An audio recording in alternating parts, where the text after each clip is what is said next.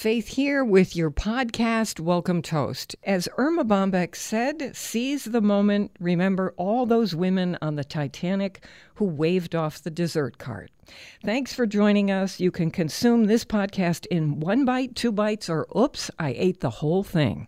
The following encore presentation of the Faith Middleton Food Schmooze is a favorite from our archives. Hope you enjoy this second helping.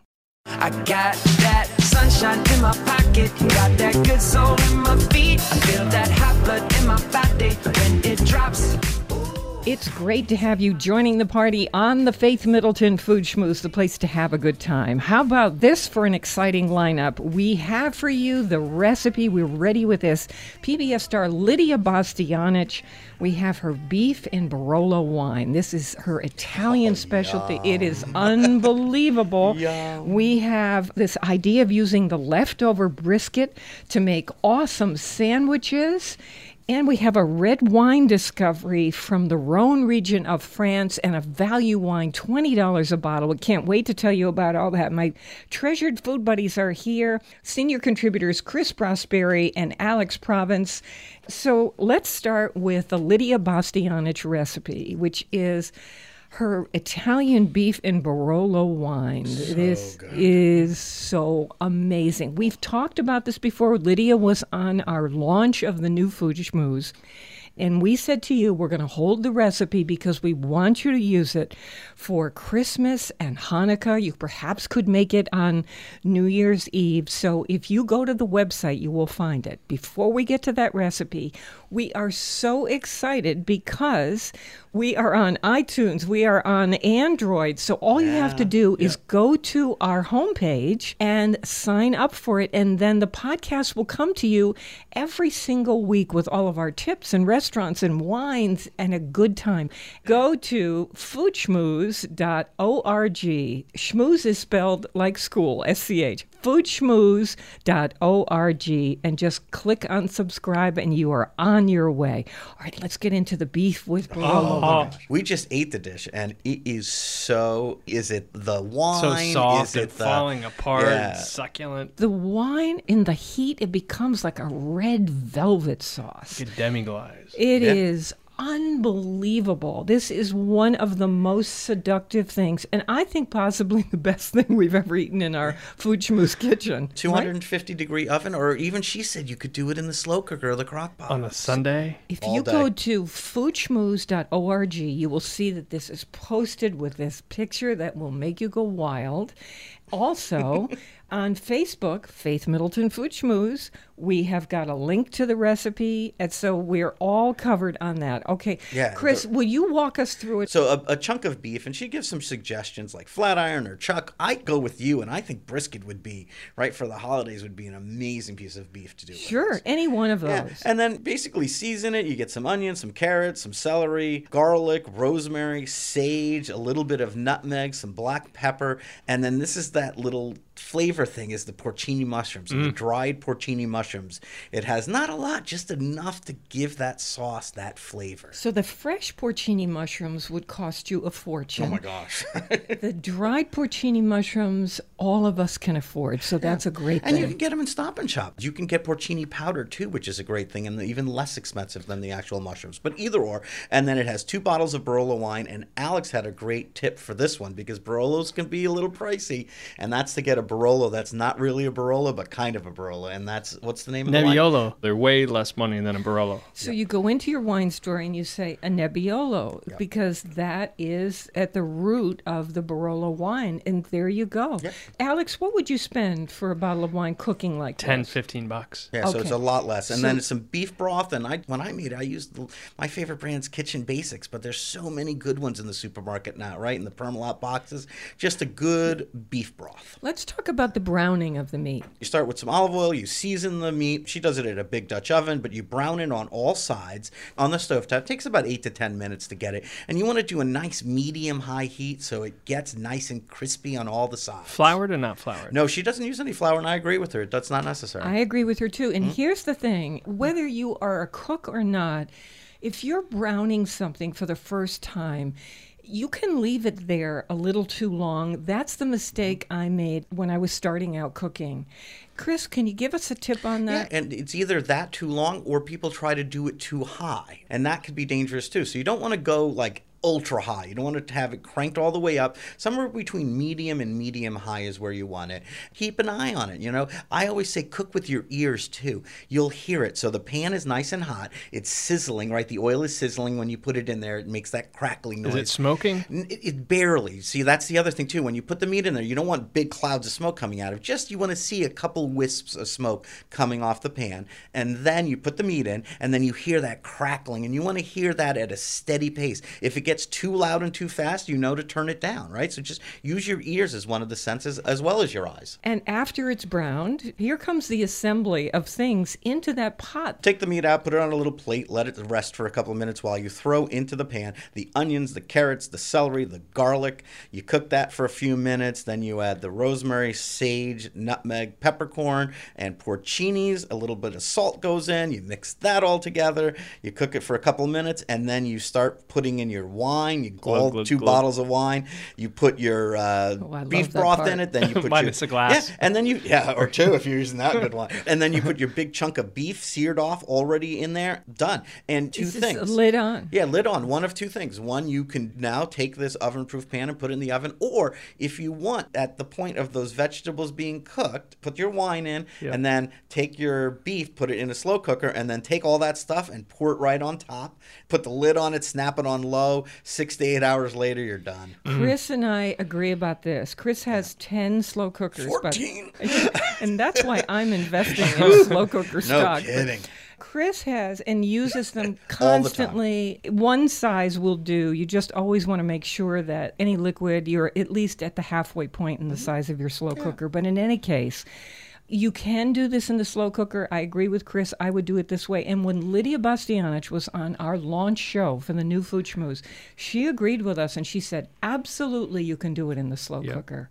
With the wine poured in, just like we are talking about. Chris, if the liquid does not come up to the halfway point, would you add additional water? In the slow cooker? Yes. No, I wouldn't because what I would do instead is I would take a piece of parchment paper and just sort of lightly press it on top, oh. covering it, and then put the lid on it. And that sort of traps those liquids and it steams in there. Yep. And that's just as You good. mean directly on the meat? Push Press it all yeah, push it all the way down to the top of the meat. The liquid's not quite coming up halfway, but you can still put that piece of parchment on top, and then it sort of traps the steam in there, oh. and it steams, and then you don't have to worry about the top part drying out. Can Yeah. I tell you, we've talked about the Yeah. cooking by the senses, the nose, the hmm. aromas coming off of this. Alex, we are joined in this. For some reason, this is so unctuous, so umami laden. It's like Chinese food where I say, I would like five servings of this, please, for the holidays to appreciate the spirit of life and giving and each other and whatever you want. Uh-huh. This is the beauty.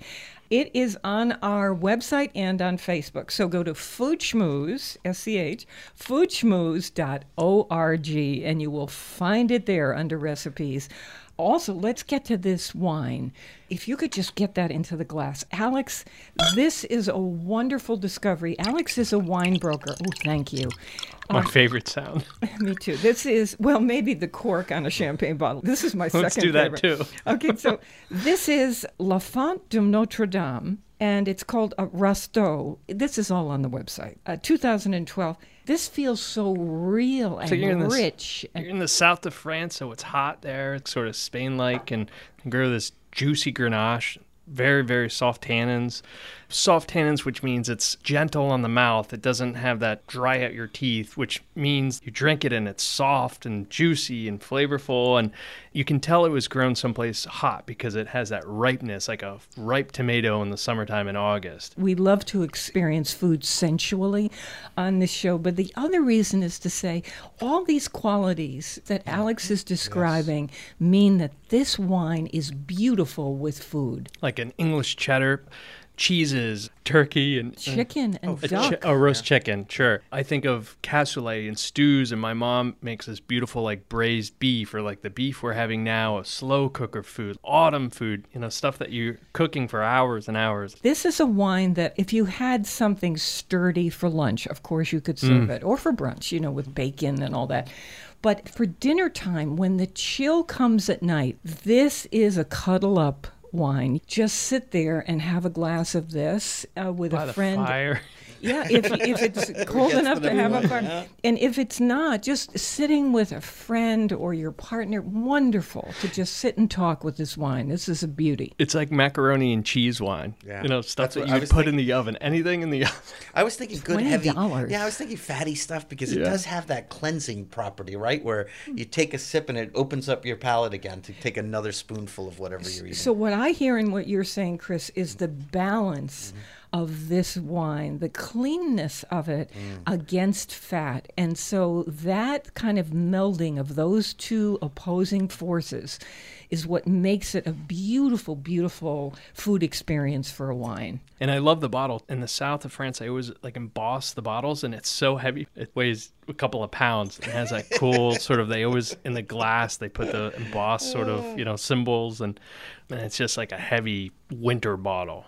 Meaning that at $20 a bottle, this drink's like $30 a bottle. And the other thing about this is because of that embossing, that stamp on the glass itself, if you bring this as a host gift when you come to somebody's house, it has that wonderful look. Please go to the website or to Facebook, and we will tell you exactly what to say. And we try and make this as easy for you as possible. We have a photo of the wine label, which you can then use to read if you're going to call ahead to your wine store. We tell you what to say. If you want to just show up at the store, take out your smartphone and show them the label and say, do. Do you That's have this? I do. I like to call ahead so that I'm not making a wasted trip. And the distributor should have it within 24 to 48 hours for you. I have heard what I consider this urban legend for years of these hmm. towns in France and Italy where there is in the central square a fountain and wine pours out. Proposed health benefits, right? Alex, you've been to Spain many hmm. times. Are these things real? Chris, your family's Yeah. from France. Is this real that there are fountains in Italy, France, Spain, and who knows where else? Has anyone why? actually seen this? No, I haven't. Have you? I mean, I would not only go, I would be there with like bottles to fill them up for the night. So I've heard stories of Spain with wine flowing out, like in Pamplona or San Sebastian. Can I do an assignment here? This is right straight on the show, happening in the real time of this show. Would you look that up, Chris? Wine fountain. You know what makes us want to get up in the morning on this show? The idea that we find talented people doing amazing things and we curate for you and we say to you, look at this, experience this. This is wonderful. This is why we do what we do. It makes us thrilled when you tell us, when you talk with us on Facebook and tell us that you have experienced something or you join our conversations about these questions and debates. And I'm on there as much as possible to talk with you, and it is an absolute delight for me. So when you're there, if you feel inclined, please like us. It makes a difference, and we know you're there when you do that, and it's so great. And if you do like us, you're at the head of the line for our hot tip feed.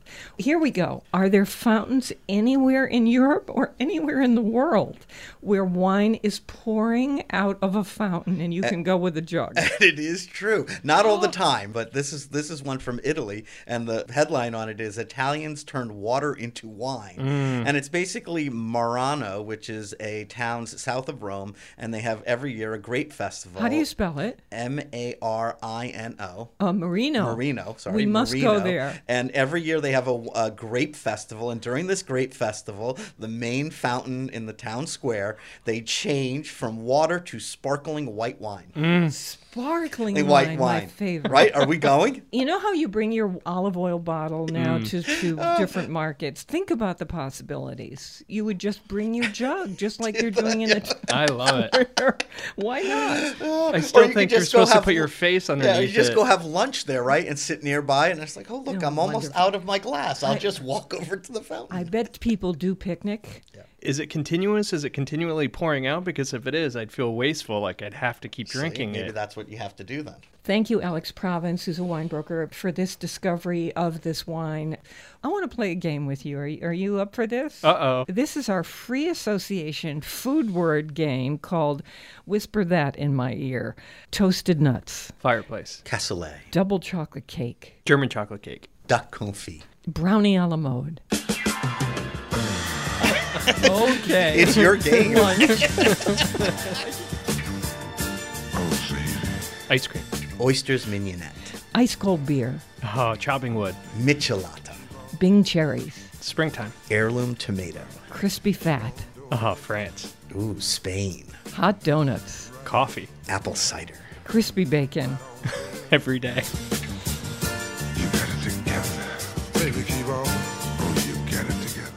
I'm going to tell you about a place that makes the most amazing brisket sandwiches at mm. lunchtime. You can get them anytime, but if you can't go there, he's giving us his recipe in a way. He does it out of his head. We're going to do the best we can because I interviewed him over the counter.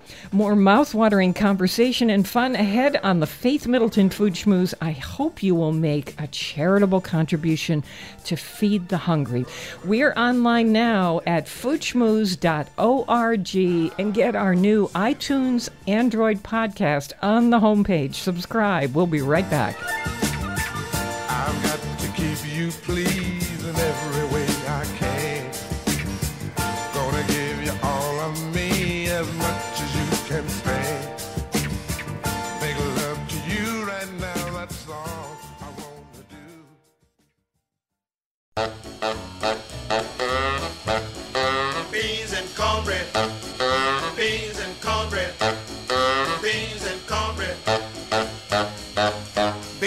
Cornbread had a fight. Beans knocked cornbread out of sight. Cornbread said, now that's all right. Meet me on the corner tomorrow night. I'll be ready. I'll be ready tomorrow night.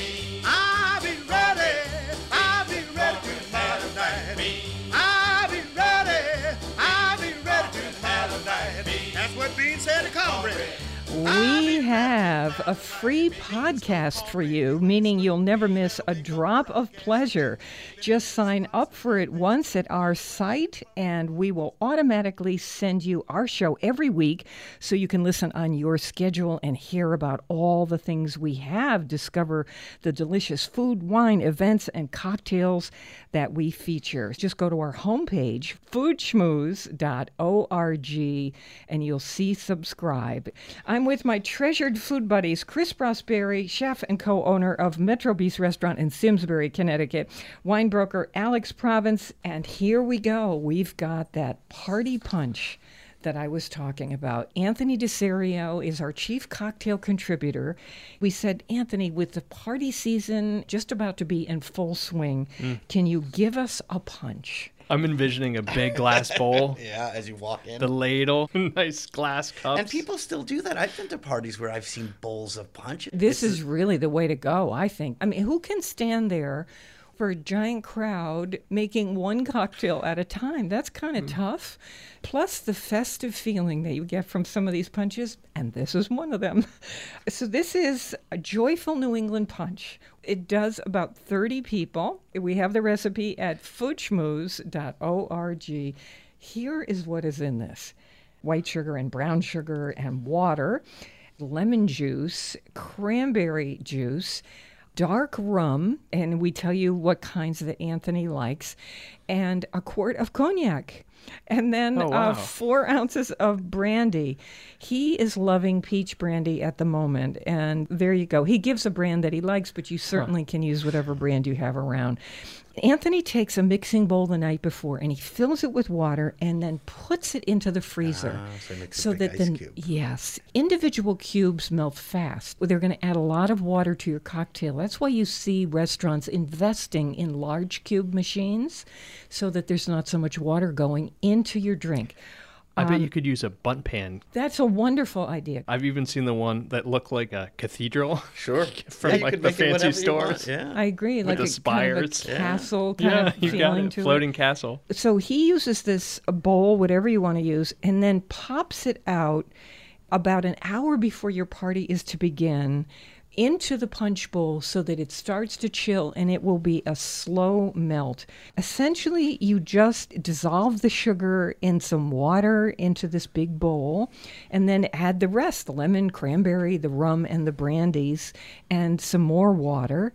He adds that big block of ice then you're set to ladle this. And I'm not going to kid you, this packs a wallop.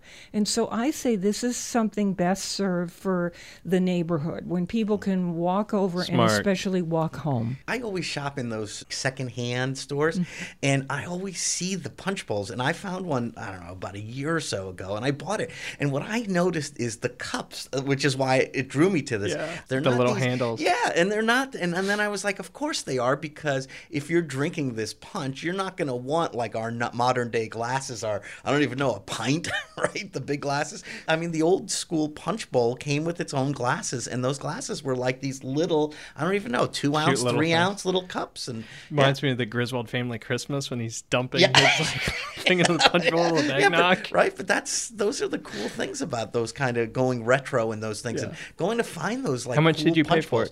Oh, it was not. That's why I love shopping in these stores. I don't know. The whole set was like twenty five dollars. Wow. In a pinch, I have a set of those giant stainless steel bowls that come down in size, so there are four that nestle into each other. When I'm stuck, if I don't have that ni- nice little glass punch bowl, I will use one of my big giant stainless mm-hmm. steel bowls because nobody cares. And this is the kind of thing on the table where people can serve themselves, and you, you're going to hope that everybody's in league with drinking responsibly. Mm. And it is delicious. It is joyful. New England punch, and it like is based on a recipe from the 1700s. So cool. I think it explains the brilliance of the United States Constitution. Sure. Because it's from it's from Philadelphia. we did that. We wrote that around a punch bowl. Yeah. Maybe that's what we need. We need to bring in punch bowls into Congress, the big ones. All right. It is the season of Hanukkah and Christmas mm-hmm. and Kwanzaa and New Year's, whatever holiday, Three Kings, whatever mm-hmm. holiday you celebrate, we're in there with you. I love to learn about these new holidays. I wonder if anyone's going to saber a bottle. This you showed the them how. This and this is the time of year to do it. If they This do, I hope they you tell bring, us. You bring your whole party outside, right? Don't do this inside. It is so much fun. And we have a video online of us doing this, getting a lesson from who better? Jacques Pepin. He gave us a lesson in how to do this. It is so easy. It's only two minutes long, this video, and talk about a knockout start to a party. Unfortunately, you have to say to people, put your coats back on. but I think it Well will be worth it. worth it. Alex, you're one of our style mavens. One of the things that I would do for a party at the holidays is to give everybody a sparkler mm. and bring out the bottles. You don't have to have an expensive champagne for this. You can use a relatively inexpensive, as you'll see in the video, sparkling wine. You will see there's a seam on the bottle. We tell you just how to do this, and you can use a regular kitchen knife. I have even done it with a spoon, believe it or not. Doesn't take any force. You slide it up the bottle, and the top cleanly explodes off, as you'll see Jacques doing it. It's a pretty wild video. Then you just pour it in glasses, and then I would light everybody's sparkler and say whatever you want Oh, to say. Festive. Yeah, that's great. right? If you're going to use a kitchen knife, it's better to use the dull side so as not to damage the sharp, valuable That's part. the cool thing about this is that it breaks at that seam. keep the little kids out of the way, anything you need to do to be safe. Okay, let's talk style for the holidays, no matter what your festivity is. Mm. When I go to my sister's house, she has spent so much time. It is her engagement with creativity to put wreaths up on the doors, and you walk in, and you know, we celebrate Christmas, and so you see this beautiful tree decorated at Christmas time. When we did Thanksgiving, she had a beautiful runner on the table, and she had put candles and leaves, and you know, she does that. what do you folks do? We try to emulate a um like a Victorian English Christmas. So I go to the grocery store and I buy boxes of clementines. I put them in triangles. I buy walnuts. I put them by the fireplace. I buy chestnuts. I have a chestnut roaster pan. We buy chocolates and truffles. And everywhere you look, I try to put like these little delicacies around. And, and when we have mm. people over, I kind of want them to go around and be like, hey, some clementine or let me roast a chestnut. I'd be hanging over the truffles. That's Yeah, what I'd that's be. Truffle. My family's European, and my mom, and everyone still thinks we're crazy. And I have to preface this by saying that, yes, my brother is a fireman and he still allows this. My mom actually has candles on her tree. Oh, wow. We've done this since we were born. In a real tree. In a real tree. And I've it, we don't keep it lit. You know, it's not like it's lit 24 7. She just No, of lights it not. when we're there and we stand around it. And there's something about the glow. And we Oh, unplug wow. it because when it's not lit with candles, it has lights on it. But we unplug it, we turn off all the lights in the house, and my mom lights the tree. Oh, and we just keep it oh, lit. Yeah, we keep it. Maybe she keeps it lit for like 10 minutes. And we're all in the room. And then how do you blow them out She as has they a go special toward thing that, you know, like almost like what you would, yeah, like what you would see. snuffer. It, Let me just say this Yeah. is a European tradition, Yeah. and we are going to get emails and Facebook comments from people saying this is not safe. You know, fire oh, departments say, do, Oh. Do not do this." do this. because at the holidays we all know. Houses burn down, apartments burn down. There are a tremendous number of fires from people doing wacky things during the holidays. So I welcome your story, and I'm saying, unless you grew up this way, honestly, don't try this at home. Yeah, and I have to be the one, I guess. We have to start thinking about passing down traditions. And this is where my brothers are with me. Like, do we do this? My older brother, of course, the fireman, it- like, heck no. He doesn't, I don't even think he has candles in his house. They're all electric. he doesn't even like it. I feel this thing that I want to, right? Are they like little heirloom candle holders? they're, holder special, things? Yeah, they're heirloom candle Yeah. holders. They're special beeswax candles that burn at a very slow. And Keep the tree really well watered. drip. they don't drip. And again, you don't keep the thing lit. It's only you keep it lit while you're standing there. Here's a question about the holidays. Do we have the time anymore or the inclination to do what Alex and Matt do, where they go around the house and create this Victorian scene? Do people have the time for this anymore? Because in the end, of course, it doesn't matter. It's the getting together with friends that is the real glue that keeps us happy and gives us a sense of community. But have we lost some of these traditions? When people come into our house for a Christmas party, you could see their faces. They're so happy to see everything that's decorated. And, and this is what being alive is all about. Okay, here we go. We're going to talk about leftover brisket or making a brisket from scratch in your slow cooker, as Chris likes to do and I like to do, or like in the oven. Yeah, me too. I just never tire of brisket. So we want to talk about leftover brisket. It makes awesome sandwiches. So I'm a regular at the Orient Country Store. It's a very charming lane called Village Lane on the North Fork of Long Island. And there's a cook there, Grayson Murphy, and he serves up these fabulous brisket sandwiches at lunchtime. Of course, he's the kind of guy who does not write down his, this recipe.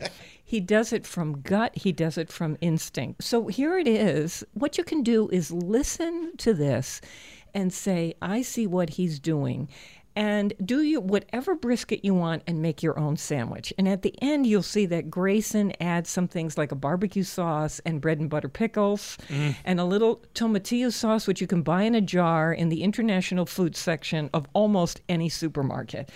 This is exactly how he dictated this to me over the counter. So you want to buy a brisket at the meat market and make sure that you ask for one that's on the fattier side because that means you can cook it longer. I make this marinade by combining pureed garlic and chili powder and some ancho chilies if you can get them. Uh, whatever chilies you can get, a little brown sugar and mustard and smoked paprika and some dry oregano. I put all that in there.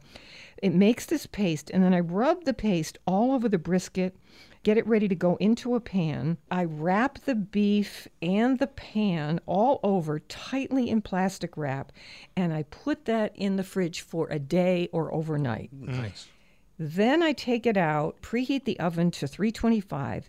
Then I get out a Dutch oven and I put thick slices of onion across the entire bottom of that Dutch oven. I add bacon fat or olive oil or both. And then I put the meat in, resting on top of those onion slices. And then I add a can or a bottle of craft lager beer and about two cups of water. I put the lid on the Dutch oven and I let this roast in that oven for about four hours. Nice. And when it turns to the four hour mark, I move the lid slightly ajar and I let it keep roasting for another maybe 20 minutes.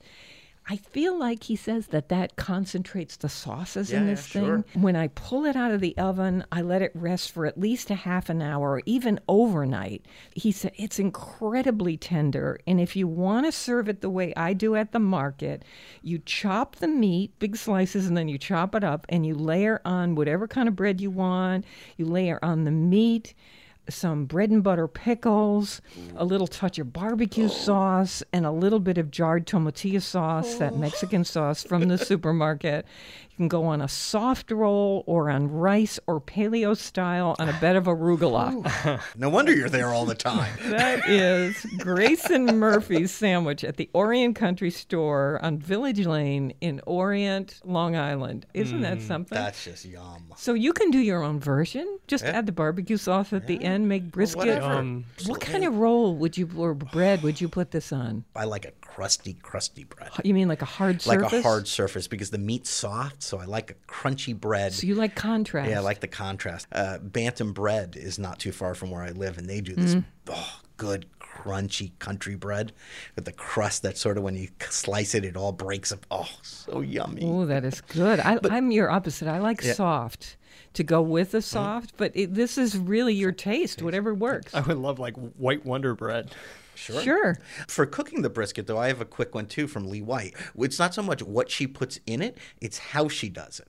Okay, so even if you make it his way or whatever way you make it with a glaze or whatever, and she does hers with Coca Cola, like the Oh, I old right, that. the old style. All right, love but that. but the way she does it, it I think we have a recipe somewhere in our archive. Go ahead. So she takes a roasting pan and she takes two large pieces of tinfoil. So just rip yourself like I don't know two foot pieces of tinfoil.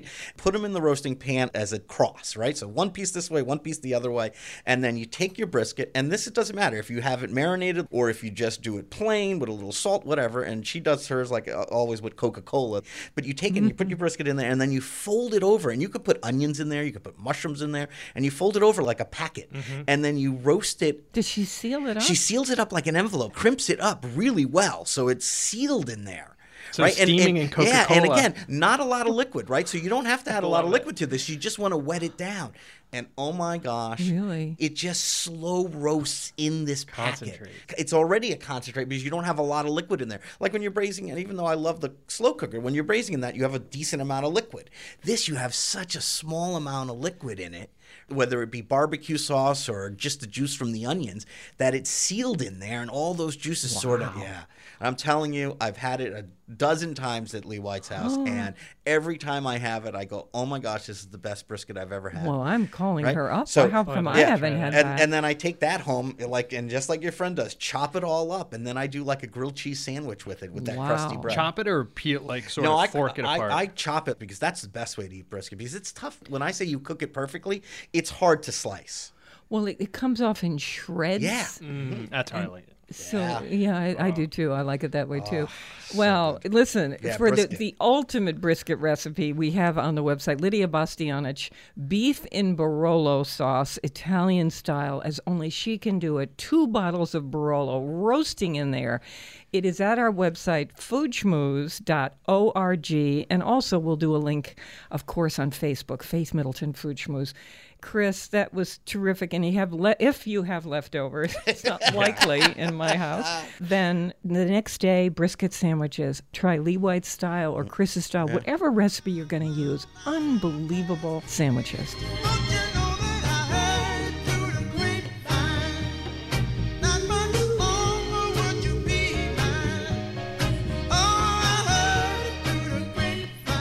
Note we say, of course, especially to our Connecticut vineyards, if you want to send some wine over for us to test and talk about on the show, we would be delighted to receive it. We're so proud of the vineyards in Connecticut and Long Island, where we have many listeners.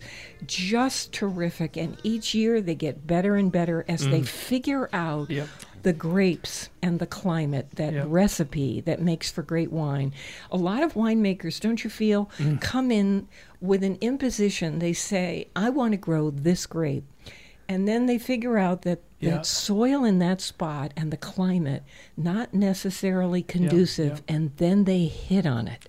They say, "Wow, we can actually grow Pinot Noir here or a Riesling or whatever it might be." yeah, Look yeah, at New. York State. Gorgeous wines coming from there too. it's sort of a learning uh, experience. You know, they start and after a couple of years, they figure something else out, and you know, it grows and evolves and turns into something. You know, I always say, hundred years from now, we're going to look back and be like, oh my gosh, we're living in a time when this stuff's being first planted in 500 years. You know, This is farming, right? I hear my farmers of just vegetable farmers say to me, "Oh, you know, this crop didn't work out so well because I tried planting it over here and I never did that and it didn't work out or I moved this crop to this site and wow, look at what I got." So these farmers are finding out what grows best in whatever land that they're farming. I'm with Alex Province and Chris Prosperi, senior contributors on the show. Alex and I have been to a restaurant. I've been there several times, and we had the rotisserie chicken with the juice dripping into the potatoes. Oh my gosh. This is rotisserie Georgette on the Upper East Side. I'm here to say that was a good spot for us in terms of nailing amazing food.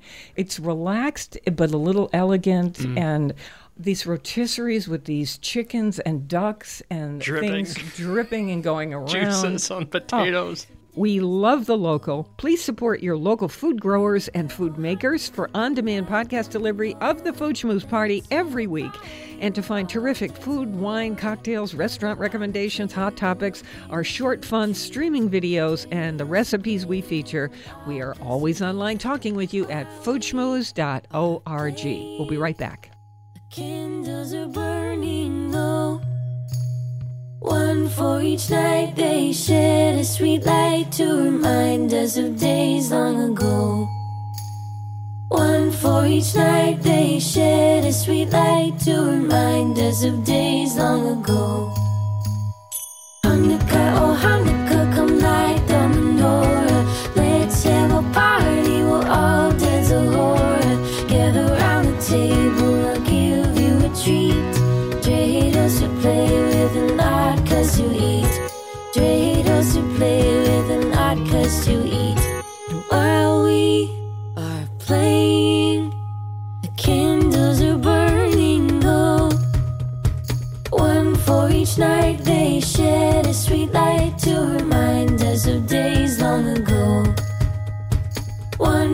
Each night they shed a sweet light to remind us of days long ago.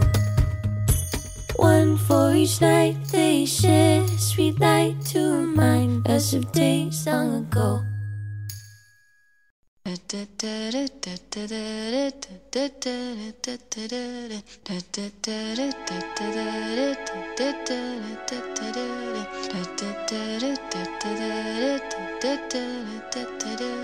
I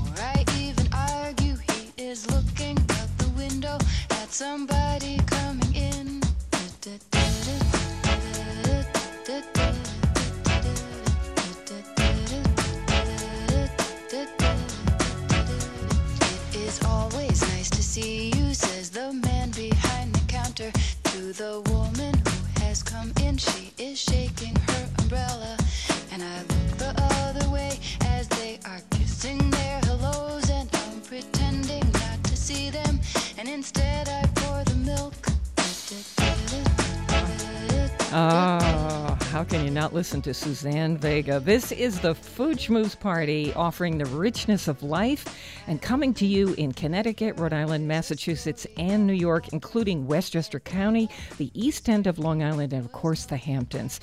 To hear the show on WNPR, we air Thursdays at 3 and Saturdays at noon. Podcasts and our new curated recommendations are always online at foodschmooze.org. Sign up for our free podcast. It's right there on the homepage. Just subscribe. And of course, you can talk with us on Facebook too. Search Faith Middleton. I am with Alex Province and Chris Prosperi here on the Food Schmooze. We mentioned brunch and leftovers mm. and how you can use some leftover meat, leftover vegetables. Chris even has a way to use leftover mashed potatoes. They're a great leftover. You can make soups out of them. There's so much stuff you can do with leftover mashed potatoes. Soup? Oh, sure. Okay, l- a real quick lesson on mashed potato soup. I do this all the time. Like potato soup? Yeah, and it's already has cream and butter in it, and it's already seasoned. So really, all you have to do if you wanted to make a potato leek soup is take a leek, clean it, mm. chop it up, In saute butter. it, just a little bit of oil, if any, just a little water to steam it, and then all you would do is add some broth. It can be chicken broth or vegetable broth or whatever. The box stuff is fine, and let that simmer in there, and then add your mashed potatoes and take a little immersion blender and puree it up a little bit. It goes real quick, and you have instant potato leek soup. That's why I always make extra. But for the mashed mm-hmm. potato pancakes, Yeah. what I do is take my mashed potatoes cold, right? They're left over cold from the refrigerator, and all I do is take a couple egg yolks, whip them up, throw them in there, and then you can use flour or rice flour or cornstarch or matzo meal, whatever, just to tighten it up a little bit. And this is just by eye. You want to be able to once As you a binder? Yeah. So let's say you have a couple cups of mashed potatoes, two egg yolks, just whip it in there, There's the and binder. then yeah, and then the flour or the matzo meal, whatever you use, just to dry it up a little bit to make these little cakes. And here's where you could add in a seasoning. So for me, I love, for instance, curry. I love Asian sauces. I would put a little bit of that in there to flavor these. Of cour- Scallions. My mom uses flat leaf parsley. parsley. And then how do you cook them, Chris? And then just take a hot, and I always like to use nonstick for this. Put a little bit of oil in the bottom, and then you just sear them on both sides, and they're done. You just have to cook them till the egg cooks. So it's very simple. And do will they turn golden brown? Yeah, they turn nice and golden brown because think of all the butter and mm. cream that's in there. They turn this Ooh. beautiful golden brown. And then you can fry an egg in that same pan and then put your potato cake down and top it with your fried egg and a little bacon. And everything can be cooked if you have a big one like I do. You can cook it all in that one pan. What I like about what you're talking about is that if you're having people over for brunch, maybe you didn't have leftover mashed potatoes, but this is a do ahead brunch idea. You could make the mashed potatoes that Chris just brilliantly described the day before so that you're not crazy on brunch day or the night before. They're in the refrigerator and then do what Chris suggests. So when does the egg go on? Oh, so I would put a piece, a couple pieces of bacon in the same time I put the potato cake in. If I was making a whole breakfast, get the bacon going, get the potato going, and when I flip the bacon and the potato, which would be around the same time, So this would I'd- be for about two people. Yeah, then I right? crack two eggs in there. Then uh, when the egg is cooked, the bacon would be fully cooked, and then the little cake That's two get. people. What if you're having four or six? Then you have to do it in different batches. So you would do your bacon first because that can sit the longest, right on the side. Then you would do your potato cakes, get them nice and hot, and then maybe leave your oven on at like 200 with the door open, and you can put them on a little cookie sheet to keep them warm. And then you fry your eggs, and then you assemble it. Different type- style of cooking, whether you're cooking for two or six or eight. Right? Absolutely beautiful. Can you still do the champagne? Well, It's what- That's not brunch job. without Yeah, champagne. that's your Alex, job. what would you would you serve champagne or sparkling wine with eggs? Yeah. We actually, even on Sunday, sometimes do um, a beer. Yeah, a sure. Bloody Mary would be great with oh, this. those are good too. So, what wine would you serve with this if you're an alcohol drinker? Think about this: eggs, bacon, possibly a potato cake. pancake. Since it's brunch, I'm thinking a Riesling. It's gentle, it's easy, maybe a tad residual sugar that's It's pleasant. kind of lower alcohol content. That, Mm. Yeah, I that's like that nice. idea. Yeah. And Riesling is beautiful. It's not a sweet Riesling, by Oh, the dry, way. right? This is dry. We had a, a Hugel from Mm. uh, Alsace. oh my that gosh, was so so good. Very dry Yeah. that we recommended with Thanksgiving turkey. That would be beautiful at a brunch like this.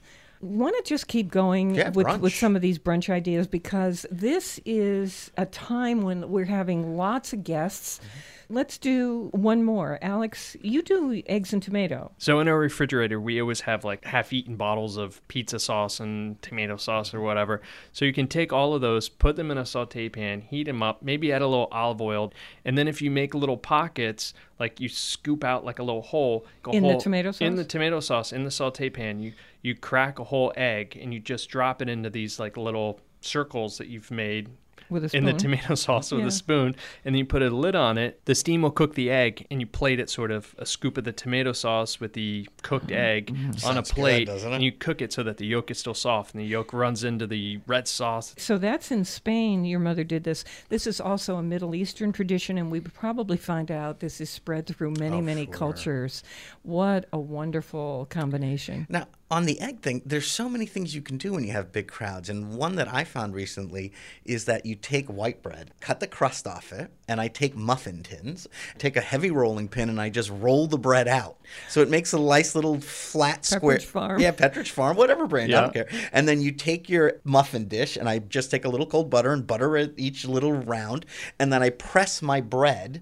It's like a little cup, you know, it has the points Yeah. of the corners sticking out, and I press it in there good, and then I just put it in a preheated oven at 350 for about 10 minutes, maybe not even, not even 10 Keep an minutes. eye on it, right? It's, yeah, and it's going to go back in the oven, so I don't want it totally toasted. What I was just the want temperature? It 350, and I just want it toasted lightly, and then I pull it out, and then in that, whatever I have, like some sauteed uh, onions, some uh, bacon, sausage, sure, whatever Vegetables. vegetables, whatever you have, and I put it in each cup, and then I crack an egg on top of each one. Yep. You could even do tomato sauce, right? Yum. And then little olive oil, salt, and pepper on top. Put them in the oven and bake it to the doneness. If you like the egg, if you like your eggs totally cooked, it's like a go- mini quiche. Yeah, it's like a little mini quiche. Or if you like your eggs soft, like I do, you know, just a few minutes. So you pre-cook the bread just a little bit Just a because little you're going to cook it again. Yeah. So, so it doesn't want, get soggy from whatever you put on top of it. So you just get it ah. started, just so you can start seeing it brown just the teeniest bit. Then pull it out, put your filling in there, crack an egg. I love the tomato sauce idea. A spoonful tomato on top of each egg.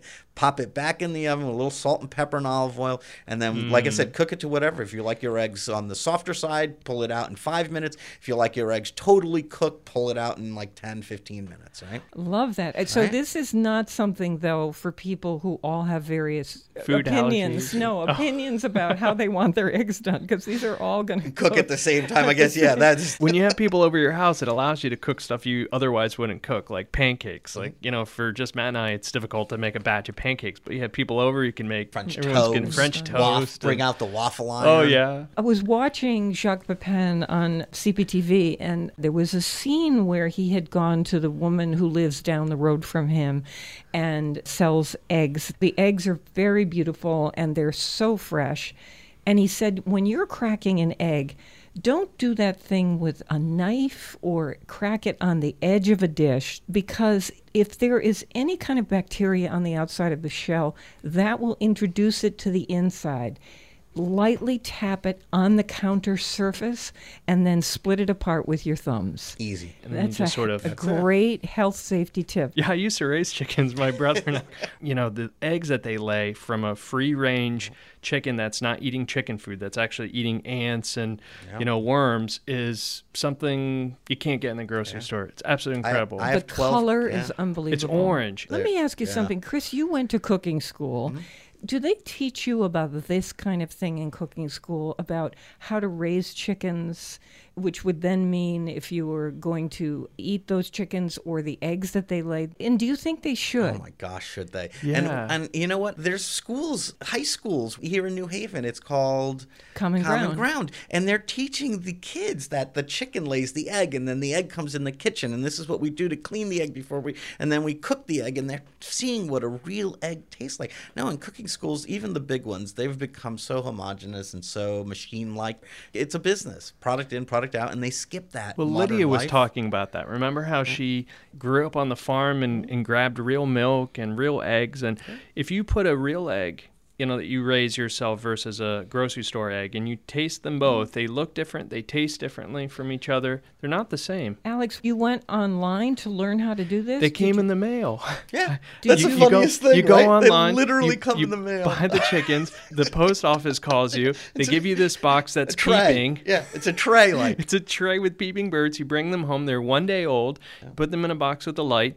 You feed them and you take care of them. And about a year later, you know, they lay tiny eggs called peewees. And then, you know, a year in, they, they get bigger and bigger. And they're just unbelievable. We had Ericanas, so they're that gorgeous sort of green. We had. Uh, they're so beautiful. oh my gosh. There's a great Swiss restaurant in New York called Trestle on 10th. And they have the most gorgeous, giant photographs of chickens Oh, they're that so were cute. Happy photographed in a studio and are beautifully lit and so magnificent. We're on WNPR Thursdays at 3, Saturdays at noon. Weekdays, hear my 60 second food schmoozes. Join the conversation with us. We're always up for a good time online at foodschmooze.org. Of course, on Facebook at Faith Middleton. Until our next party, eat, drink, and be merry in New Haven, I'm Faith Middleton. Eats when they come to my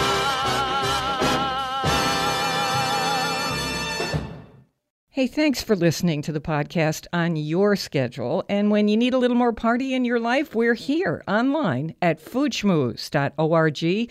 And we hope you'll talk with us on Facebook. We're at Faith Middleton Food Schmooze.